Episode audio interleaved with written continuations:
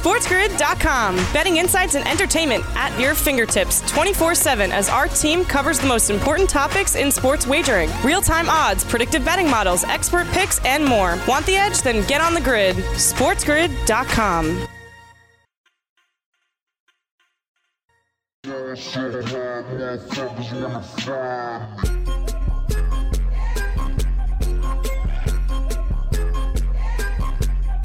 Welcome back, hour number two, where we ball so hard. Kevin Walsh burning the candle at both ends. I am the vocal minority. We ball so hard here on the early line, giving you the edge on Sports Grid every Monday through Friday, 7 to 9 a.m. Eastern Time. Let's go, Kev. We talked about football, right? Let's talk about football um, as well. The there was a break um, the last couple of weeks oh, from the MLS and from kind of like Champions League. If you remember, uh, there were these international games we saw, right? The uh, UEFA Nations Cup, the US were playing friendlies and stuff. They get back into their normal club schedules now, and MLS playoffs continue. We see the bracket coming up. We are advancing in the MLS playoffs, and this week we have a couple of games. All right, so here's the point I want to make, and Kev Kev, I know you're going to laugh about it, but I do think it is an honest thing. Remember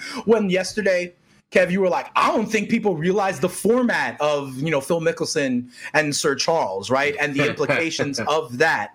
I'm going to make a point that I know you're going to laugh at, but is a oh, serious gosh. point about format, Kev. It is a serious part about format. If we could put up the MLS games that are going to happen today and tomorrow, we've got one game tonight, we've got one game tomorrow night. Kev, the important thing to note that is a change in the MLS playoffs. As we see, we're going to have Dallas and Seattle, although we have it here as Dallas. We got Dallas and Seattle going on tonight, and then we have Minnesota and Kansas City tomorrow. Usually, Kev, in the playoffs, and you know this from soccer, it's the home and home, right? Leg one, leg two, the aggregate score, things of that nature. That is not the case in these MLS playoffs, Kev. There is one game being played at the home of the higher seed. I truly believe, Kev, that opens the window for more 90 minute draws. Okay. We hmm. saw Nashville as the eighth seed do this against Toronto uh, and and get like a a goal in the 113th minute. It's just one game. The team that's less talented, the team on the road is going to be completely fine trying to pack it in and go for this extra time or play for the shootout. It's not like an aggregate score. The shootouts are there. That is a way for lower quality teams to play strategically and purposefully. And I think think it lends itself more to the draw. Kev, buy or sell what I'm saying. No, I, I can buy that because the thing about the the sport of football or soccer is you'll you'll go crazy sometimes watching these teams not go for it. But sometimes yes. it, that's what's in their favor, right? Yes. You know, for FC Dallas tonight, what are they supposed to try and blitz Seattle? Yeah, right. right. Yeah, they got to right. pack it in, maybe steal one, or if not, try to get it in shootouts. That's like their best way forward, Kev. Right. And I do think that lends itself as well, Dane, to some unders. Teams trying to play okay. as conservative as possible to not allow the back door to open up. I'll just throw this out there as well. The futures market for the MLS uh, is out there. FC Dallas has the longest odds to win the MLS, uh, the whole league. Seattle though checks in with the the third best odds at plus 340. So just a little well if Dallas has no chance, that's who Seattle's playing. You'll get CLV right. on the Sounders at plus 340. No, that makes sense. As we welcome in our radio audience and all of our affiliates, big shout out for getting up on the grid early in the morning. Kevin Walsh and Dane Martinez. We're talking about how you have to understand what these teams want to do. And for some of these teams, they ain't trying to beat you 2 nothing. They're trying to just hang in for 90 minutes and have one mistake happen that they can capitalize on. And uh, so that is definitely important. Also, uh, UEFA Champions League gets back going. We've been kind of profiling big matchups in that tournament as all the best clubs in Europe get going. This is match day five, I believe, Kev, when it comes to the group stage. And we got a big one in terms of Ajax today. Um, they are playing Liverpool. I know over the weekend you were a little oh, bit God. frustrated about a Liverpool match, but here today, look, and this I think also speaks to kind of where they are in the tournament. Look, Bayern is plus 260. I know they're on the road at Atletico, but what do you think is behind this total? Because as I look at the standings here, right, Kev, Bayern is also already clear. They've already mm-hmm. qualified for the knockout yeah. stage. Meanwhile, I mean, Atletico looks like they will as well, but they've still got work to do, and it starts with Bayern. Yeah, so the, the so Bayern, as you said, they're through, they're clear, they've won this group. Also, there's no Lewandowski, there's no Manuel Neuer. You want to talk about something I have no idea how to wrap my head around? How much does Lewandowski missing a game matter? Move a line. How much does Manuel Neuer missing a game move a line? Here's Fair. what I know though. Okay, Bayern Munich. Since we began talking Champions League you know, much earlier in the pandemic, yeah. right? Yeah. Our graphics guy, Steve, deep into the weeds in the soccer sure. world. He pretty much, like, anytime I'm like, hey, can stop asking right. me? Bayern's going to win. Like, listen, he was correct. They just right. obliterated everybody. Here's the thing about teams like that sometimes, Dane, it doesn't matter who's missing. You want to talk about value? Yep. You just swing on maybe the best team in the world at plus 270. You just swing. Yeah, I'm mad at that. A lot better ways to spend your Tuesday, or a lot worse ways you could spend your Tuesday. You know, it's like there are times in the baseball season where we're like, wait, you can get the Yankees at this number? I don't care who the opposing starting pitcher is. Right. Sure, right? And that's this, like to the nth degree, Bayern Munich as plus money. We will try to bring in our guy, Tom Bogert, later in the week to talk about the MLS and talk about soccer across the pond. But honestly, here, if you watch Sports Grid, if you listen to Sports Grid, you're trying to get the edge. When we come back, our guy, mid major Matt, is going to give us the edge in, in matching college basketball style. They're playing that as well. Let's get into it with our boy Matt when we come back on the other side of this break.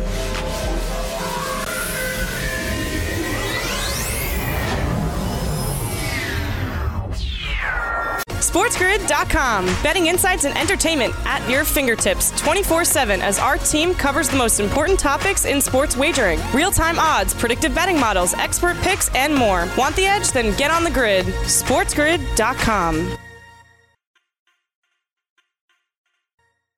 Welcome back in, everybody, right here to the early line, giving you the edge on the grid. Dane Martinez, Kevin Walsh.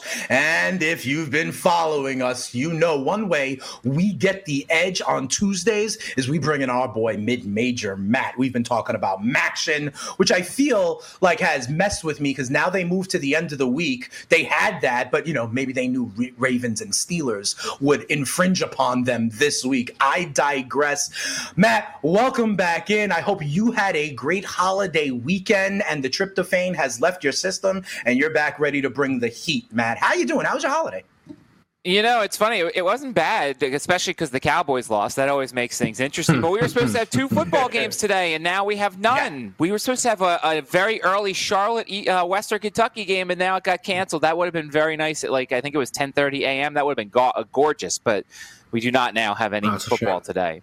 That's okay. You can play DFS on the Bachelorette, I hear, even if you need something to watch. but let's go in. I know we're going to talk a little bit of college basketball, and I'm excited to do so. But listen, you know, in the last few weeks, when you've been talking about MACtion football, you've told us that Buffalo is the cream of the crop. You told us that they have some players on that offense that we should get to know because they're going to play on Sundays. You know, their wide receiver on the outside, both running backs, but one of them, Patterson, did really something absolutely special last week. Yeah, and it wasn't even against Bowling Green. I mean, he had a, eight touchdowns. I mean, this is amazing. It's it's just it's one of those things where like you only did it in Madden or Tecmo Super Bowl or things like that. Like Bo just, Jackson in Tecmo and, Super Bowl, baby. Exactly, and you just you look at uh, his measurables and you look at everything else. Like I've said, I like Kevin Marks better in terms of he's got the NFL measurables in that backfield, but what Patterson does, and it's funny because Buffalo, you know, the quarterback we talked about last year was the punter at times, and like all you should do is put eight and nine in the box against Buffalo, force them to throw it, and a lot of times teams are, and Patterson's still finding holes and just they are the cream of the crop, and they've got Ohio next on the road, and they've got one more game after that. And it's just, I don't know if anybody's going to beat Buffalo, but they've been as good as expected. And when they're running like that, nobody's going to stop them, especially if teams are actually stacking the box, which is what I would hope they would be doing by now against hmm. Buffalo. I look forward to Jaret Patterson finding a way to have more rushing yards in his rookie year than Travis Etienne because the running backs. This is how things work. I, I do want to go to college hoops though, Matt, because we talked to you on the college basketball preview show a week ago. You just had to be right about Richmond, huh, pal? Really? Now I'll say this. That was it was it was a fun game once I got over losing the first half total. Richmond, what a group, not being able to shoot to save their lives in the first half, then proceeded to not miss ever. It's a wild move for Kentucky, the youngest team in the country, to schedule the most senior laden team I feel like they could find. But it was a great test for Kentucky. What's your reaction coming out of that game? Well, you know, it's funny. Everybody was really surprised by it. I mean, I had Richmond. I didn't think they were going to win, but I thought there was a chance they were going to. I'm mad at myself for not sprinkling on the money line. But I mean, as a team, as a guy who follows that team and has been the last couple years, it, it didn't surprise me as much because, as you said, when you have a senior laden team that runs a system with the Princeton cuts and the, the defense they play, and then you have a young team that's going to just try and out athlete everybody that's mm-hmm. kind of what happens. Remember, there is no home court advantage for the most part. There was what three thousand fans. Usually, if Rupp is is rumbling and everything like that, that's that's a little different. But there's just there's no home court advantage. And when you've got a senior laden team, what did I tell you guys last week? I'm looking for senior laden teams. I'm looking yep. for returning starters, and I'm looking for uh, good coaches. Coaching, and it's yep. Richmond's got the good. Uh, Richmond's got all three, whereas Kentucky's got a good coach, and they've got a bunch of athletes that are still trying to figure things out. So to me, it was a big surprise across the country. To me, it wasn't as much of a surprise. The surprise was how big the line was because mm-hmm. Richmond is a top 15 team in this country, and and the and the odds makers didn't think so. Yeah, you know, and let's broaden that out even a little bit, right? So Kentucky goes down, but so did Villanova, so did Virginia. We just talked about our Orangemen who sneak by in a game when Boeheim didn't think they should be playing, that he realized apparently at halftime of the game, but hmm. I digress. Talk to me about, you know, the macro level of this college basketball season. We've seen it in other sports, Matt. The idea that the variance is alive and well in this COVID context. We, we you, you're looking for seniors, you're looking for coaching. Are we going to expect more kind of you know weird upsets? Are we going to expect some mid-major teams to really look to threaten in the top of the polls? Like, should we expect some of this craziness throughout the college basketball season? I think they'll be sprinkled in. I, I think we're okay. kind of. Uh, I think it's early. You know, the Villanova game. I mean, they hastily they hastily scheduled that game. That they weren't supposed to play Virginia Tech, and for some reason, mm-hmm. Jay Wright. Well, actually, I do know why Jay Wright did it because Jay Wright's the type of guy who'd say, "Oh, we need a win. Let's go and get beat the uh, the one of the worst right. ACC teams by the poll." But of course, Virginia Tech is better than you know. They're uh, the 11th best team in the ACC is better than the like seventh best team in a different conference because the ACC is just that deep this year. It's a good Virginia Tech team that has a very good coach in Mike Young. Uh, the Virginia loss that was that was a bit of a surprise when you've got a San mm-hmm. Francisco squad playing their third game in three days and they had less than 24 hours to prepare for Virginia, an opponent they weren't supposed to play, mind you, in this tournament. I mean, that was a big shock, especially since Virginia shot like 90% in their victory against Towson. And they play yeah. one of the toughest styles of defense, and they've got the best coach in America and all this other stuff. So that was a surprise. But of course, the only thing that wasn't a surprise is Gonzaga looked like the best team in the country. And that's just kind right. of when you have, when you play 10 deep and you've got a great coach and you just play this style that's just very tough in terms of running and gunning a little bit, and you have the weapons to do so. I mean, Gonzaga looked the part as the best team in the country right now.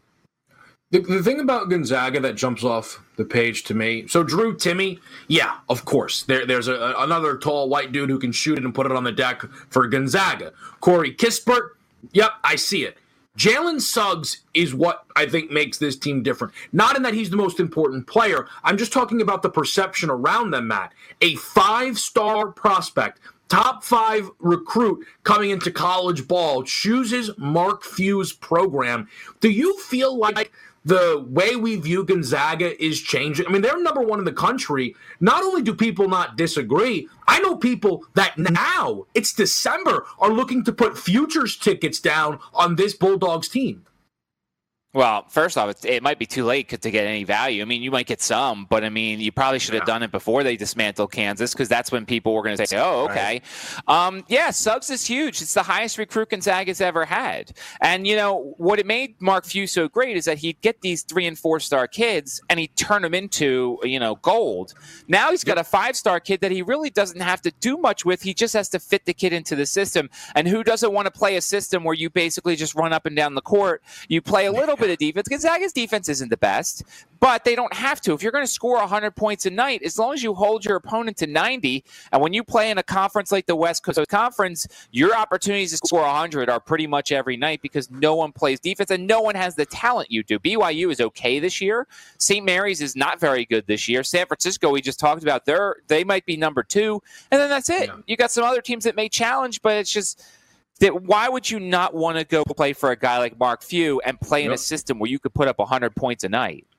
Yeah. No, absolutely. You know, Matt, I, I do want to get in though because you do love yourself some action. We'll apply that to college basketball as well. I might ask you if you can hang out for a little bit on the other side of the break, but there are two games in this conference that I know you have the edge on. Talk to me real quick about Cleveland State and Toledo. So Cleveland State's playing their first game tonight. They're out of the Horizon Conference, and it's it's been a mixed bag so far when you've got the teams playing their first game versus the teams that have already played a game. But th- but this is a Cleveland State team that you kind of uh, you know they've got some talent, and it's a big spread here. I'm a bit surprised here. Toledo's one and two so far. Uh, they lost that close game to Xavier. They played in a tournament uh, in Xavier. They lost by three to Xavier, lost by two to Bradley, and then beat up on Oakland, which pretty much everybody except for Michigan has done. I think it's way too many points in a game that could be very low scoring. Um, you're seeing a lower total in this game, and, and it's while it's not quite one of those 40s in football, you know, seeing a total this low and getting, getting around nine and a half, 10 points, I, I just think there's an opportunity here for the underdog. All right, fair enough. Listen, I want to get your thoughts on FIU and Central Michigan as well, because sports investors, you know, they really know. We could talk about all the big schools, right? But this is where you get the edge. That's why we bring in mid-major Matt. That's why you come to Sports Grid to get the edge. So when we come back, we're not going to deny you that opportunity. We'll be back and spend a couple of more minutes with mid-major Matt. More leans. When we come back. SportsGrid.com. Betting insights and entertainment at your fingertips 24 7 as our team covers the most important topics in sports wagering real time odds, predictive betting models, expert picks, and more. Want the edge? Then get on the grid. SportsGrid.com. All right, we are right back here on the Sports Grid. This is the early line. I am Kevin Walsh alongside Dane Martinez, giving you the edge. Thank you to all of our radio affiliates who are joining us here on a lovely Tuesday morning. We are joined by our guy, mid major Matt.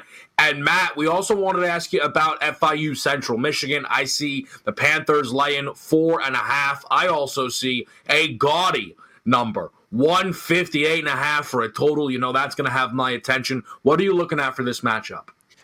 Well, I mean, it's interesting because these two teams like to run and they don't play much defense. You look at FIU so far, they've played two games this year. They've played both contests against Flagler, which I don't know what level Flagler College is, but they have played Flagler College. And the thing that stands out here is the scores were 85 81 and 82 75. So when you're giving up 75 plus points to a team that's not even on your level, um, that's something that comes out to me. Now, a lot of guys are gone from last year's uh, FIU team that also played fast. And then you look at Central mm-hmm. Michigan, Keno Davis, pretty good coach. He, they lose 74 72 at uh, Illinois Chicago to start. Um, both of these teams have a really good pace. Uh, both of these teams have scores and they don't play a lot of defense. But what I like to do sometimes with these really big totals, and sometimes it hits, sometimes it doesn't, is I like to look at the first half over because you sometimes get less than half of the total. Case in point, mm-hmm. last night it did lose, but uh, the UNLV uh, UNC first half was 73 and a half.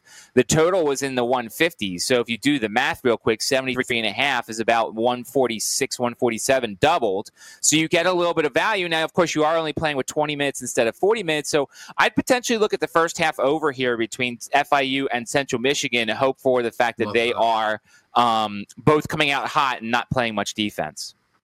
Yeah, and the thing with college ball, for those that, that don't play in these half markets with totals, the first half will be about 10 points less than the second half. So if you can get the first half at a lighter number, it's of course it's because of the foul game. They have to juice the back end of these numbers, but you can find value in that market. Matt, before we let you go, I do also want to ask you uh, about my Iona Gaels. I mean, Rick Pitino made the debut last night. I I had a moment where I believed they were up two at half, and then they were down 30 gosh, that was upsetting. I can't believe I was suckered in, but I don't know. It was exciting. I thought maybe, maybe, and then it wasn't. What did you make of Pitino's debut and the Gaels going up against Seton Hall? Well, I, mean, I think it was partially what expected because, I mean, you look, they're missing two starters. They're missing uh, Asante Gist, who's a pretty big piece uh, offensively. They're missing the seven foot one center. They were missing a backup point guard, and it, it was a team that had the COVID shutdown and, and, has not had much time to practice. Now, they're not as bad as Long Beach State. I don't know if you saw that hmm. Long Beach State basically. Um, they hadn't met one another for two weeks and everything, and it's just uh, I think Iona's a fine team. We talked about it already when we were on the other show. Um, he basically said that um, he's got some work to do, and he's a good enough coach yeah. that eventually they'll be fine. But there'll be some value fading Iona early on because a lot of people are just going to blindly bet Rick Pitino, and that's kind of what we saw last night. Um, yep. Unfortunately, I had I, uh, Seton Hall in the first half that didn't work out, but Seton Hall covered game wise, and it'll be fine for you. Iona will be fine. They just got to get over some kinks and things like that. Yeah, I mean, at the end of the day, even just you know, this is my John Calipari hat, but they they'll take those reps. They'll take those reps. Iona's not getting them, and hopefully it'll help them when they get into conference play. Uh, but Matt, we appreciate it. Thursday. There you go. We just got to get a couple in the basket. That's all. At some point, we'll have to have you on to break down the MAC schedule. It's one of the most insane schedules I've ever seen. The home homes, wildness. But Matt, we appreciate it, man. Enjoy the rest of your day. Best of luck to you with the rest of these bets. Thank you, fellas. Thanks, Matt. All right, so as we move along, guys, you know, it is Tuesday. That is a day when we usually talk a little bit about college football. Kev, we're going to have our guy Joe Lisi on tomorrow. We're going to bring back AP poll voter Derek DePaula next week. Uh, you know, we we look at these things. We've got a top 25. We know it's about the playoff standings, but what we thought we would do, Kev, right is the idea because we can complain about everybody else's rankings.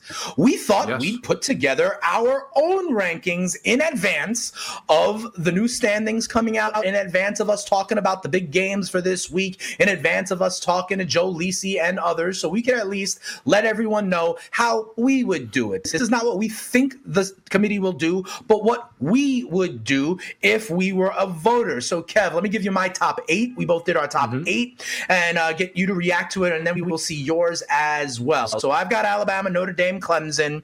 Then I go Texas A&M in Florida um, because what I'm doing is at this moment. Remember when I even talk about Cincinnati and BYU, Kev? I, I, was never talking about it that they should be ranked number four.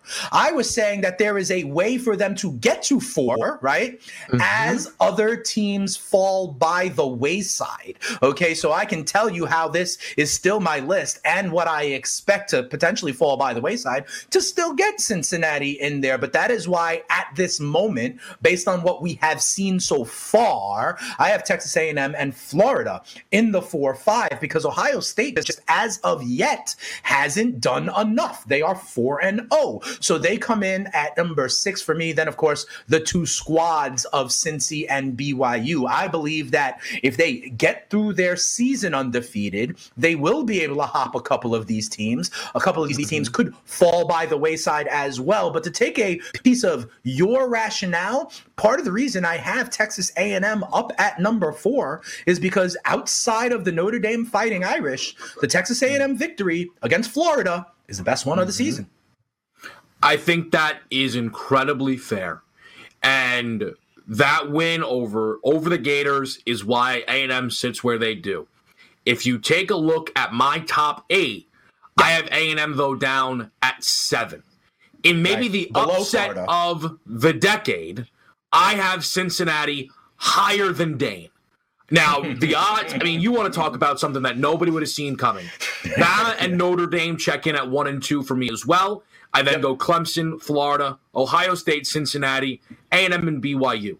We both clearly agree that the middle is where you can pick things apart.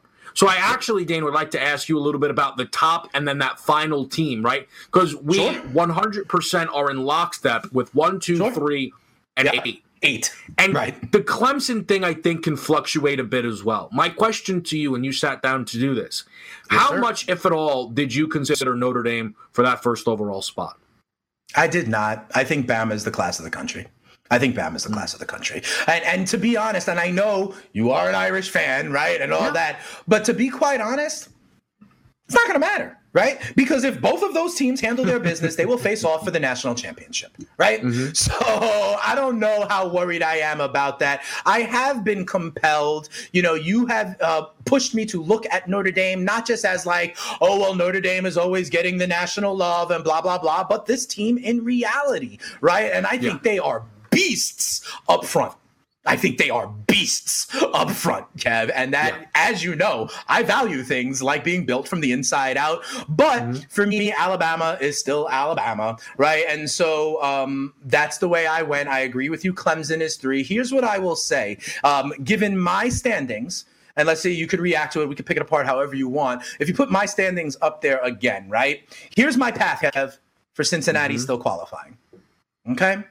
Um, I believe while Texas A&M is over them now, right? Cincinnati will have proof points that Texas A&M will not. Okay, namely a conference championship game, and at that point, I can have a conference champion leapfrog a team that won't even play for their conference championship. Okay, I believe Florida will lose in the SEC championship game and in essence fall by the wayside, right? That then leaves Ohio State and Clemson. Kev, I'm cheering for your Irish because if your Irish win that game, I don't care what excuses you make for Clemson and Trevor Lawrence, with two losses, they fall by the wayside, right? And then there's the curious case of Ohio State. We could talk about that until the cows come home, but I think the college football playoff, like the NFL, is going to bend over backwards to get Ohio State into the college football playoff. Even, Kev, here's my new conspiracy theory. If OSU does not qualify, Guess what? Mm-hmm. Instead of the Big Ten championship on that night, they're going to just go play Wisconsin, who also will not qualify for the Big Ten championship. And guess what? A win then over Wisconsin, in the eyes of the committee, will still make them feel good enough to put them in. And so I can see Alabama, Notre Dame, Ohio State, and Cincinnati as the squads. I think Florida loses in the SEC championship game, and ultimately, although we're not there yet, Texas A&M can get hopped because they don't even play for their conference championship. Whereas I hope an undefeated Cincinnati can do the deed, and in this place, they're close enough to do mm-hmm. so. You know, it is funny. As I was putting this together, I had a similar feeling to you of my one and four are supposed to play each other. My two and three are supposed to play each other. This is almost a, a bit irrelevant. But the big Right. thing for me is right the fact that I have A and M down at seven. They lost to Florida. We both like A and M beating Florida is what moved them up. But I think we have to look past that for Texas A and I'm going to compare it to Cincinnati. What I put in front of them. A and M played Alabama non-competitively. Lost that game by four touchdowns. Gave up Right. 52 points. Right. The win over Florida, by the way, they did trail in the fourth quarter. They won on a field goal at the gun. It's a win. It was at home. Remember that was the game where Mississippi A&M had so many fans that Dan Yeah. Mullen tried to pack, the, pack the swamp swamp. with a hundred thousand people. Look at these other A&M performances. They played Vanderbilt, who was 0-8, the worst team in the SEC, 17-12. And you can't say, oh, but that was week one. The Bama game was, was week two, and the Florida game was week three. This past performance against LSU, Kellen Mond embarrassed himself. One of the worst performances I've seen. Ex- Texas A&M is hanging on to the fact that their only loss is Bama, but it was non-competitive. Cincinnati is unbeaten and has routed, routed decent enough competition. I think the Bearcats, You Florida, know, you've heard OSU, of Memphis. You've heard of Yes. Central Florida, and I'll tell you why Cincinnati fans should be cheering for War Eagle this weekend. We'll talk about it when we come back. SportsGrid.com. Betting insights and entertainment at your fingertips 24 7 as our team covers the most important topics in sports wagering real time odds, predictive betting models, expert picks, and more. Want the edge? Then get on the grid. SportsGrid.com. Welcome back in, everybody. Right here, it's the early line, looking at college football, some games on the horizon, how we would make the standings that ultimately come out today. And Kev, you know, I've always said when we're talking about Cincinnati and BYU that we need to go through the season, right? Because that's where teams will cannibalize each other, right? And have to face off and fall by the wayside. We're talking about Texas A&M, and to be quite honest, Kev, Texas A&M, part of the reason why they are such a huge obstacle for my chaos theory is they made have a completed season and not have the threat of falling by the wayside in a conference championship, right? Because even yep. if they go through, it would be Florida that sees Alabama, and that is why Texas A&M is a really big problem for a squad like Cincinnati, right? Where I can make the case that Clemson could fall still, Florida could fall still. It's hard to make that case with Texas A&M until you realize what you just said. They haven't been really impressive. They were not impressive impressive necessarily, even in their win against LSU over the holiday weekend. And I have been clamoring, well, when is Texas A&M going to fall by the wayside? I submit to you, Kev, their next game against an Auburn team that some people thought could hang with Alabama in the Iron Bowl. That didn't look as great. But listen, Auburn hung with Alabama just as much as almost any other team, right? So I mm-hmm. wonder now about Texas A&M and Auburn. This is a matchup of ranked versus ranked for this week, and really one of the biggest matchups as per the playoff standings. And I got to tell you the truth, I think War Eagle could be live in this one, and it may not just be my bear cut colored glasses. Uh, and I don't think it is. A and M was very unimpressive in that game to me against LSU. Now the final score was twenty to seven. The LSU seven points came in the final ten seconds of the game, a garbage time touchdown. So people would say, "Oh, 20 to nothing's exciting." LSU had to bench their quarterback. The rain was coming down incredibly, and that same rain would be used to justify a miserable offensive performance from A&M that featured no second half scoring. The second half touchdown came on the defensive side of the football. So for Texas A&M going into this game against Auburn as, you know, 7-point favorites, I think a lot of that has to do with Auburn being embarrassed by Alabama. But Alabama is rightfully number 1. You know, I'll just say I posed the question to you, did you consider Notre Dame? Alabama's earned that spot. The only thing you could say to try and pull any credit away from them is all of those big games have been at home. But gosh, I mean, they just played the Iron Bowl without Saban in there and obliterated Auburn start to finish. You got to give them the juice for that type of performance. So for A&M going into this game, it's massive. I agree, Dane, that they are live to lose. But also, past that, there's a scheduled makeup game with Tennessee. I don't know if they're going to schedule the makeup game with Ole Miss. Ole Miss has the kind of offense maybe Tennessee usually falls all over themselves. This might be it. I mean, this mm-hmm. might be the final piece for A and M, yeah. where they and this and the thing too is Dane, they don't need a win.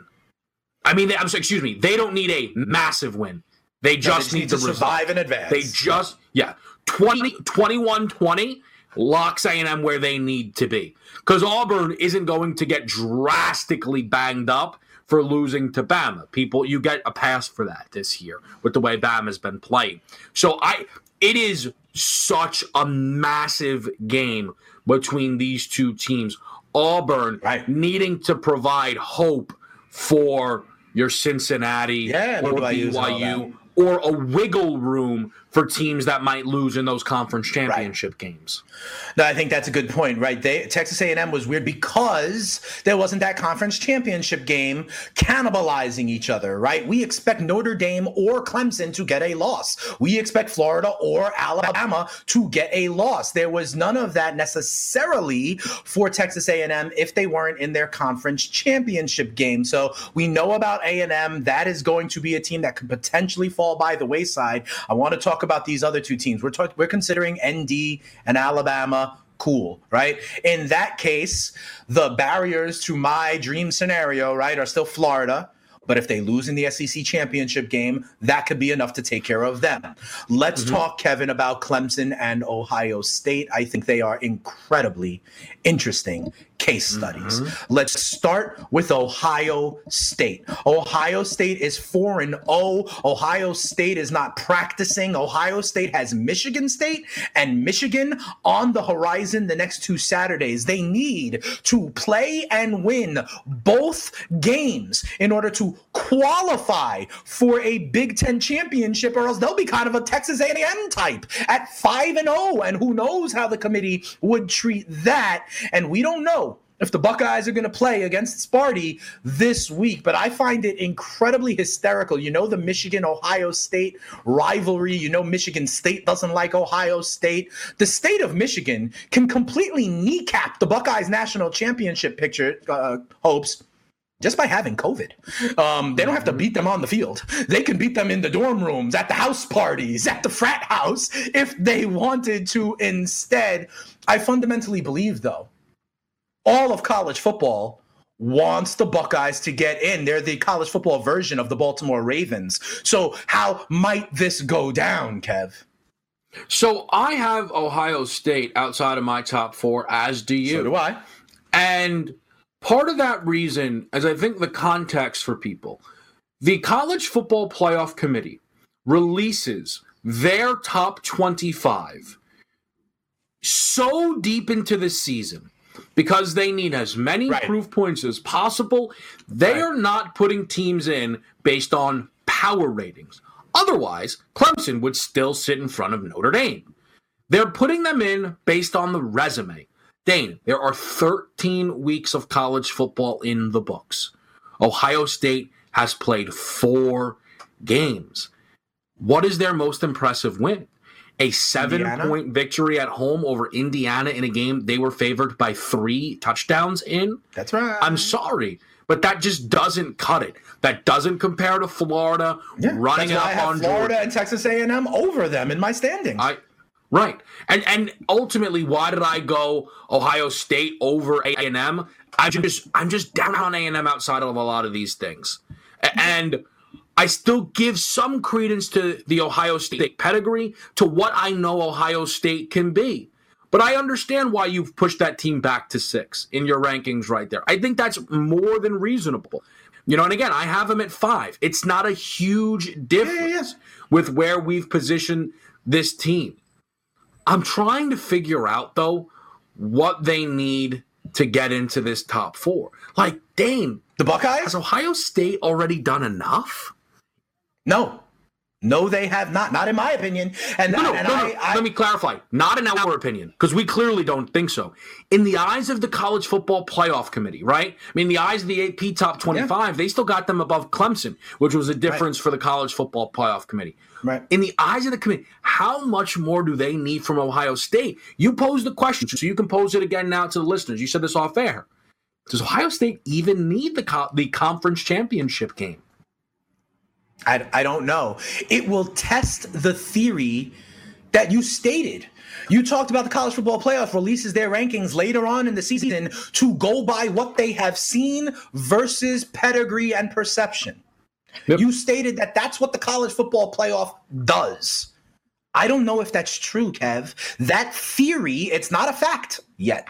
That is a mm-hmm. theory, and that will be tested by ultimately where they position Ohio State. If mm-hmm. they allow Ohio State, that doesn't play in a Big Ten championship, that's 5 and 0, to get in, then Kev, that's not what the college football playoff does, right? Then they don't go by what they've seen. They do care about pedigree and perception and reputation. Yep. You know, and that's why, just like I say, the walls are closing in on the NFL. The walls may be. Cl- this season was a perfect pressure test for all of those inherent assumptions because you're now going to see a 10 win, 10 and 0 BYU against a potentially 4 and 0 or 5 and 0 Ohio State, right? And so I try to be consistent with that, Kev, in terms of what I have seen. That's why Ohio State was below the SEC teams that I have seen play play well against good competition opinion, but mm-hmm. I defer to them above the mid major teams that I have seen. However, yeah. in my mind, if the mid major teams get all the way through their schedule unblemished, that is enough to hop Ohio State and Texas A&M, but they're just not there yet. I don't buy the premise that you originally stated of what the college football playoff does. I in fact think we're going to find out based on candidacies like Ohio State in the next 3 weeks. Right. And, and you know and the other piece of this puzzle Dane that both you and I have is BYU at 8. And obviously the I think the big headline was BYU checking in at 14 for the college football right. playoff committee. And I, I spent, you know, probably more time than I needed to uh, in creating my top eight, but I wanted to give it a real go. And I tried to figure out a way to not have BYU at eight. But I couldn't, I could not put two lost teams in front of them. That just, that didn't feel right. I hear Georgia, you. Iowa State, Oklahoma. I couldn't do it. I'm not putting Coastal or Marshall there, right? Indiana, pass. Also, they just lost Penix. Know, also, yeah, remember? they just lost yeah, Penix. Their season is is completely toast now. I contemplated USC. They played three games. Can USC get there? Yes, they can. Maybe. That win over Utah, they like that was Maybe. a big result for them because their first two games were a little bit fugazi. That was a that was a good result from Utah. The other team is Miami, who checks in at nine for the AP Top 25. Here's the thing with Miami: their one loss is to Clemson at Clemson, no problem their wins aren't great. Like right. they beat NC State by three, they beat Vatech by one. They have a game against UNC this week. Hmm. Are they going to win that game? I don't know.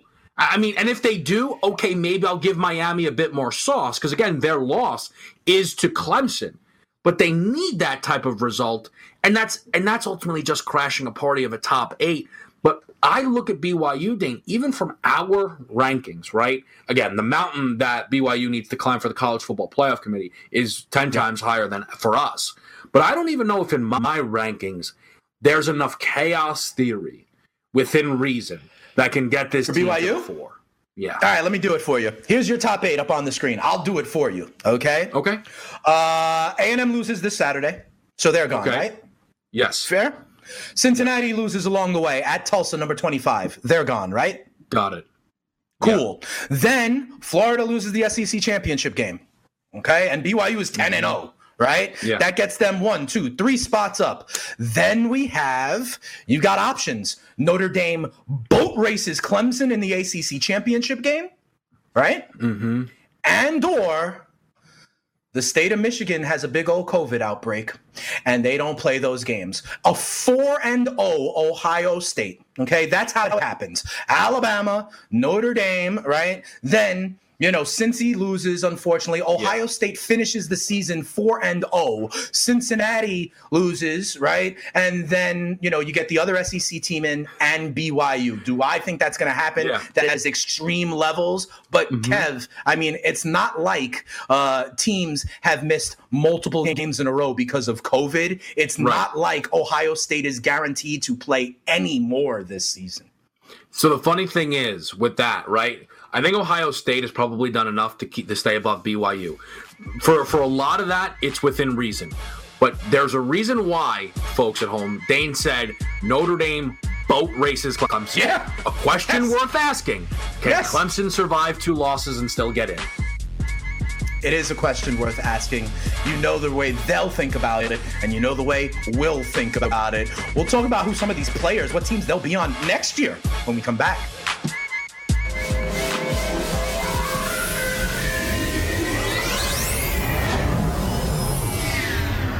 SportsGrid.com. Betting insights and entertainment at your fingertips 24 7 as our team covers the most important topics in sports wagering real time odds, predictive betting models, expert picks, and more. Want the edge? Then get on the grid. SportsGrid.com.